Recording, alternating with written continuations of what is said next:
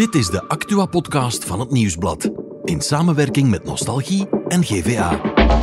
Het is maandag 28 augustus en in Schotland is massaal gezocht naar het monster van Loch Ness. Remco Evenepoel die staat vandaag al voor zijn eerste grote test in de Vuelta. It's just dangerous. It's just dangerous. En de reuzenhonden zijn weer vertrokken naar een weekendje Antwerpen. Maar wij zijn ook echt al een half uur aan het zoeken, zoeken, zoeken, zoeken. Maar in deze Insider hebben we het over radiopresentator Sven Pichal. Hij zit in de gevangenis wegens kindermisbruik. Wat weten we al en welke impact heeft het voor de VRT? Mijn naam is Eline van de Geheugde en dit is de Insider.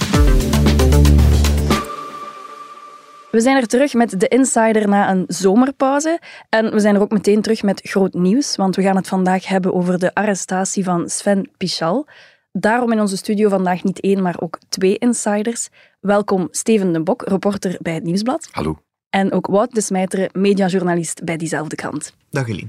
Ja, we gaan het dus hebben over Sven Pichal. Die is gisteravond gearresteerd, of liever gisteravond is daar het nieuws van over binnengekomen bij Ja, hij ons. is eigenlijk al vrijdag gearresteerd. Ja, gisteren zijn we dat te weten gekomen op onze redactie. Hoe is dat juist verlopen? Want jij was aan het werken, Steven. Het was eigenlijk een, een heel rustig weekend. Het, het grote nieuws was de discussie rond de gevaarlijke parcours in de koers. Tot gisteren iets voor zeven uur plotseling het nieuws binnenkwam dat er iets aan de hand was met Sven Pichal. Hij had ontslag genomen en er zou mogelijk een onderzoek lopen. Het was heel vaag in het begin, maar we wisten wel meteen, dit is ernstig, hier moeten we op voortwerken. Ja, maar waarom wisten we dat meteen? Want oké, een ontslag bij de VRT is opvallend, maar er was duidelijk meer aan de hand dan. Ja, er kwam ook vrij snel bevestiging van zowel de VRT als eh, Walter Dame, zijn advocaat, dat hij ontslag genomen had. Effectief op zaterdagmorgen, meteen op opslag.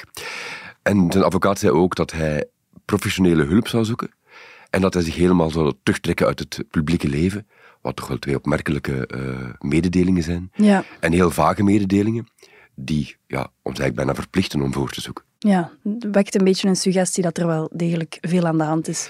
Door de onduidelijkheid werd de suggestie gewekt dat het heel ernstig was. En dan moesten we dat natuurlijk uitzoeken. En dat bleek ook te kloppen. Ja, er is die onduidelijkheid, maar ook natuurlijk de naam Walter Damen. Dan gaat er bij mij meteen een belletje rinkelen. Oké, het moet iets serieus zijn. Wel, dat is wat ons liet denken dat het om strafrechtelijke feiten zou gaan. Walter Damen is een bekend advocaat, een bekend strafrechtadvocaat.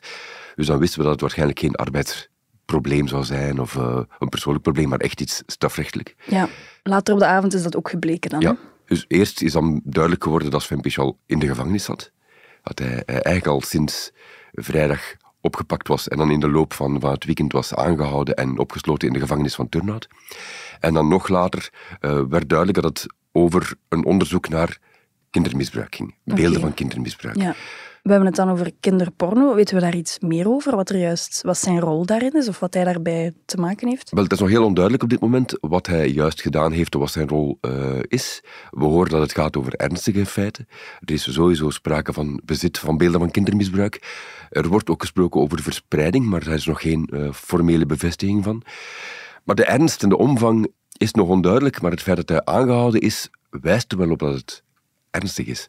Voor gewoon louter bezit, ik wil het zeker niet downsizen, maar louter bezit van kinderporno worden mensen vaak niet aangehouden. Ja, Dus- er zijn nog gradaties in dergelijke onderzoeken. er zijn heel veel gradaties in dergelijke onderzoeken. Nu, het kan ook zijn dat hij aangehouden is omdat het onderzoek nog in een prille fase zit en dat ze met zijn aanhouding willen voorkomen dat het onderzoek geschaad wordt, dat hij contact zou leggen met mogelijke andere betrokkenen, dat hij beelden zou, zou doen verdwijnen die nog ergens zouden kunnen circuleren. Ook dat is mogelijk, maar op dit moment eh, doet het eh, parket van Antwerpen er het zwijgen toe. Ja, Eh, en omdat het onderzoek op nog zoek naar de, de Ja. ware toedracht. Ik hoor je zeggen, mogelijk andere personen. Betekent dat dat er misschien een groter netwerk is? Of hoe kunnen we dat kaderen? Dat zou kunnen. Er is sprake van meerdere personen, maar hoe dat we dat moeten kaderen, daar hebben we op dit moment nog geen zicht op. Dat zal vermoedelijk wel snel duidelijk worden, maar eh, het nieuws is nog jong. Oké. Radio 2. De inspecteur. Sven Pichal. Je bent net voorbij de security, goed op tijd en dus een zee van tijd om te gaan shoppen in de tax-free winkels van de luchthaven. Maar hoe taxvrij is tax-free? Kan je daar echt goede deals doen? Goedemorgen. VRT Radio 2. Ja, dat was Sven Pichal, de radiopresentator die momenteel in de cel zit. Wout, ik ga even naar jou. Sven Pichal is een belangrijk figuur bij de VRT in het Vlaamse radio-tv-landschap ook wel een beetje. Ehm, en het is ook een grote schok voor iedereen die hem kent of volgt, want het staat in groot contrast met het beeld dat we hebben van hem. Eh, dat is nog zacht uitgedrukt, denk ik. Ehm, ja, het is een vaste waarde op de VRT, zeker op de radio. Hij werkt er al meer dan twintig jaar. Maar zijn voornaamste wapenfeit is natuurlijk de inspecteur, dat hij al eh, tien jaar presenteert. Op Radio 2. Op Radio 2, een consumentenmagazine, eh, waarvan nu donderdag ook het tiende seizoen zou, zou aanvatten. En dat heeft een zeer trouw publiek, een zeer loyale fanbase.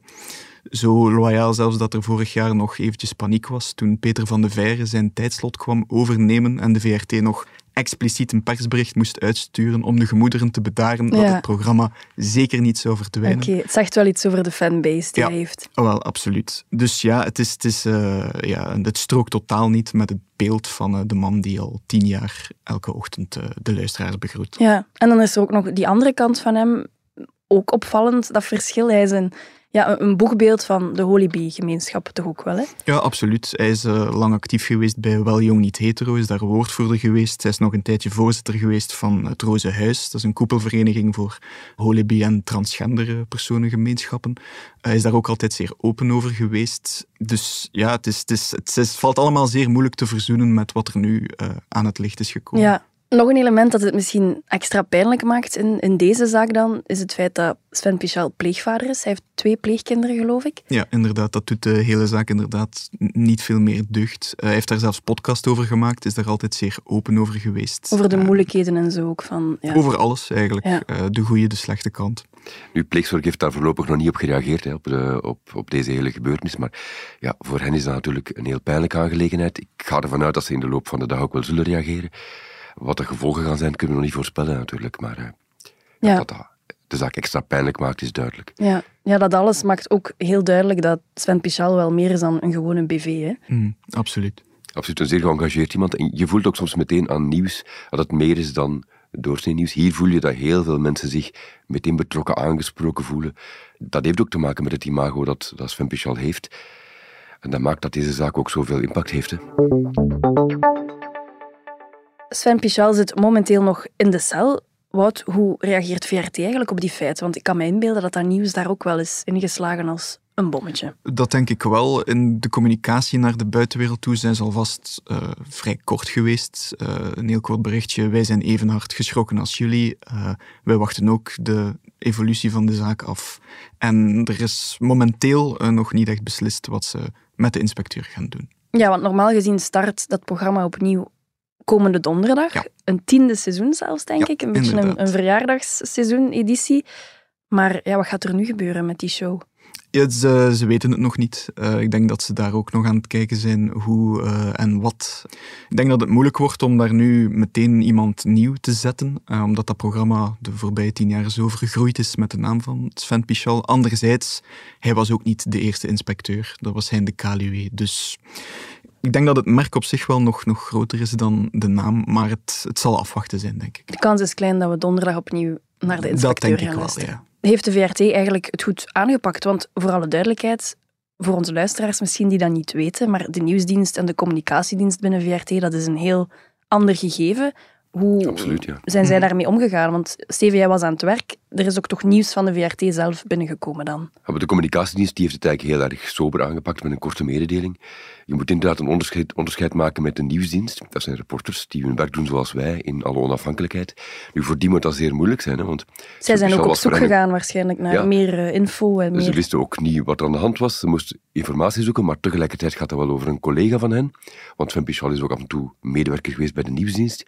Dus ik kan me inbeelden dat dat voor hen een zeer, zeer moeilijke situatie is. Ja. Maar je, je moet wel toegeven dat ze dat op een zeer open manier hebben gedaan. En ze hebben dat nieuws zeker niet onder de mat proberen vegen of zo. Ze hebben daar net, zoals andere media, eh, hun uiterste best gedaan om zoveel mogelijk informatie te hebben en die helder te presenteren. Ja, ik heb gezien dat zij ook gewoon, net als bij andere kranten en, en media, ehm, het nieuws gebracht hebben van vanochtend, gisteravond ook uitgebreid. Dus dat Absoluut, het was gisteravond het hoofdpunt van hun, hun radionieuws. Het was vanmorgen het hoofdpunt van hun radionieuws. Ik denk dat ze dat op een correcte manier hebben gedaan. Ja. Nu, ja, wat nu? Sven Pichal die zit in de cel. Blijft hij daar ook nog? Wel, dat zal later deze week blijken, op eh, woensdag.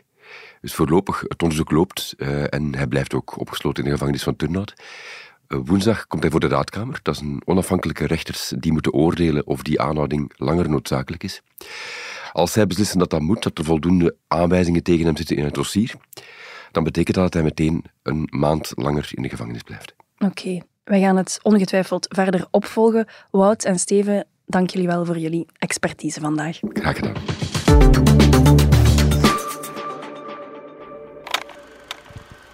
Ik ben Ewoud en ik heb deze zomer iets raars meegemaakt. Ik heb staan bedelen. Ik ben getrouwd. Then I pronounce you husband and wife. Ik heb heel veel geld verloren. Wordt bleker en bleker. En ik heb er nu nog altijd nachtmerries van. Beluister heel mijn verhaal in onze podcast Vrolijke Vrekken.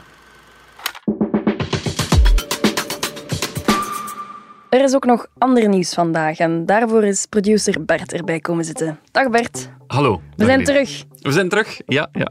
Goed verlof gehad. Ja, zeker. Eh, mijn stem is nog altijd een beetje aan het recupereren van de Ik drukke al. festivalzomer voor het werk, Ja, ik heb u gezien op Pukkelpop ergens laat in de avond wazig zien passeren. Wazig kan ook aan u liggen. dat is waar. Dat is waar. Bon, ander nieuws. Wat is er allemaal gebeurd? Er is gezocht naar Nessie.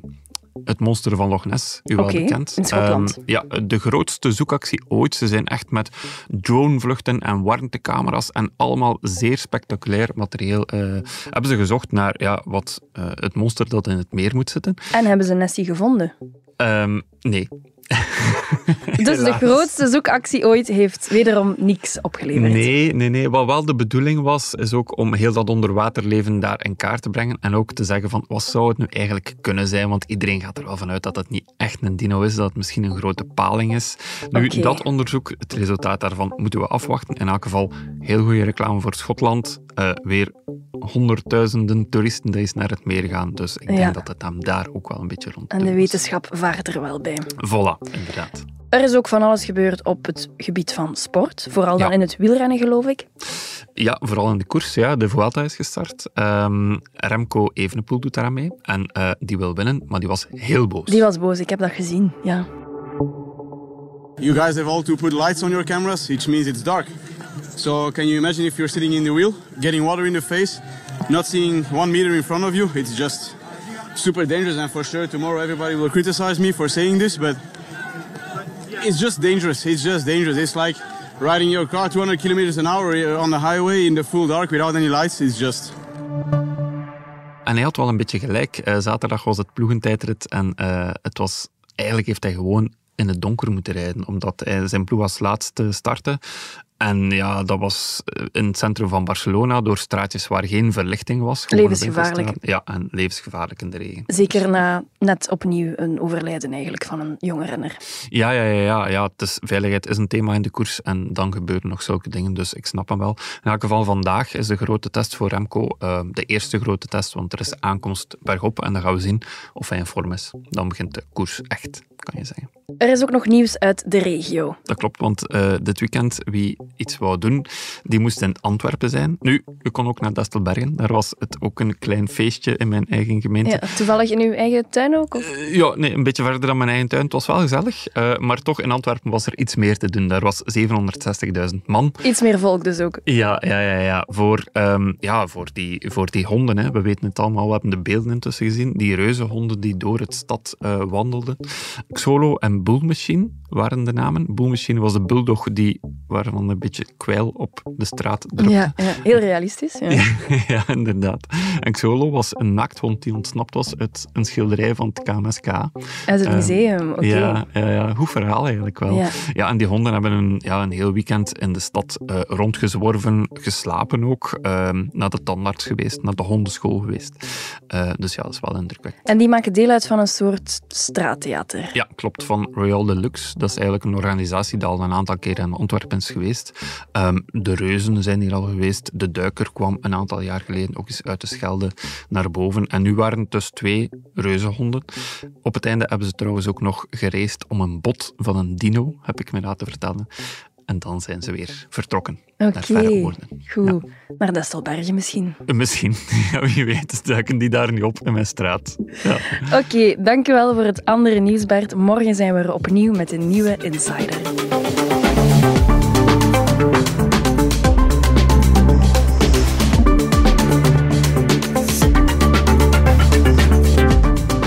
Dit was The Insider, een podcast van het Nieuwsblad in samenwerking met Nostalgie en GVA. De muziek is van Pieter Santens. De montage gebeurde door House of Media. Wil je reageren? Mail naar podcast.nieuwsblad.be.